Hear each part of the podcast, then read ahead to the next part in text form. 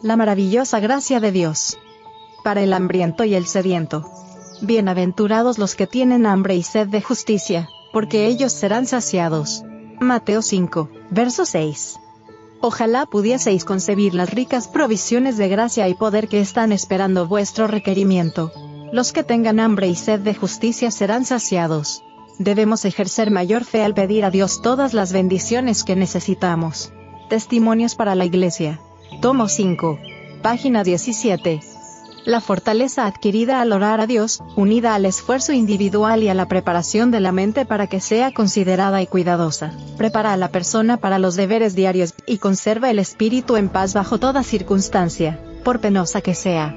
Las tentaciones a que estamos expuestos diariamente hacen de la oración una necesidad, a fin de que podamos ser guardados por el poder de Dios, por medio de la fe, los deseos de la mente debieran ascender en forma constante en oración silenciosa suplicando ayuda luz, fortaleza y conocimiento. Pero la meditación y la oración no pueden desplazar el ferviente y fiel aprovechamiento del tiempo. Se necesita a la vez trabajo y oración para perfeccionar el carácter cristiano. Debemos vivir una vida doble, una vida de pensamiento y acción, de oración silenciosa y ferviente trabajo.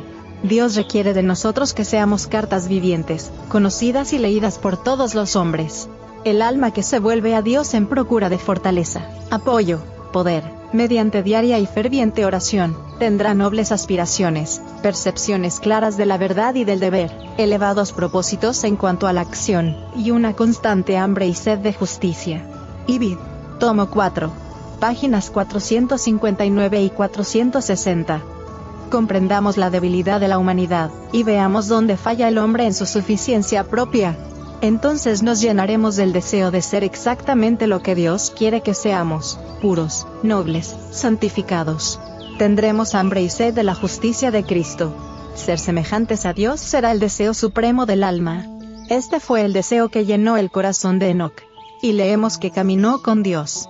Estudió el carácter de Dios con un propósito. No trazaba su propio camino ni hacía su propia voluntad. Luchó para conformarse a la semejanza divina. Comentario Bíblico Adventista. Tomo 1. Página 1087.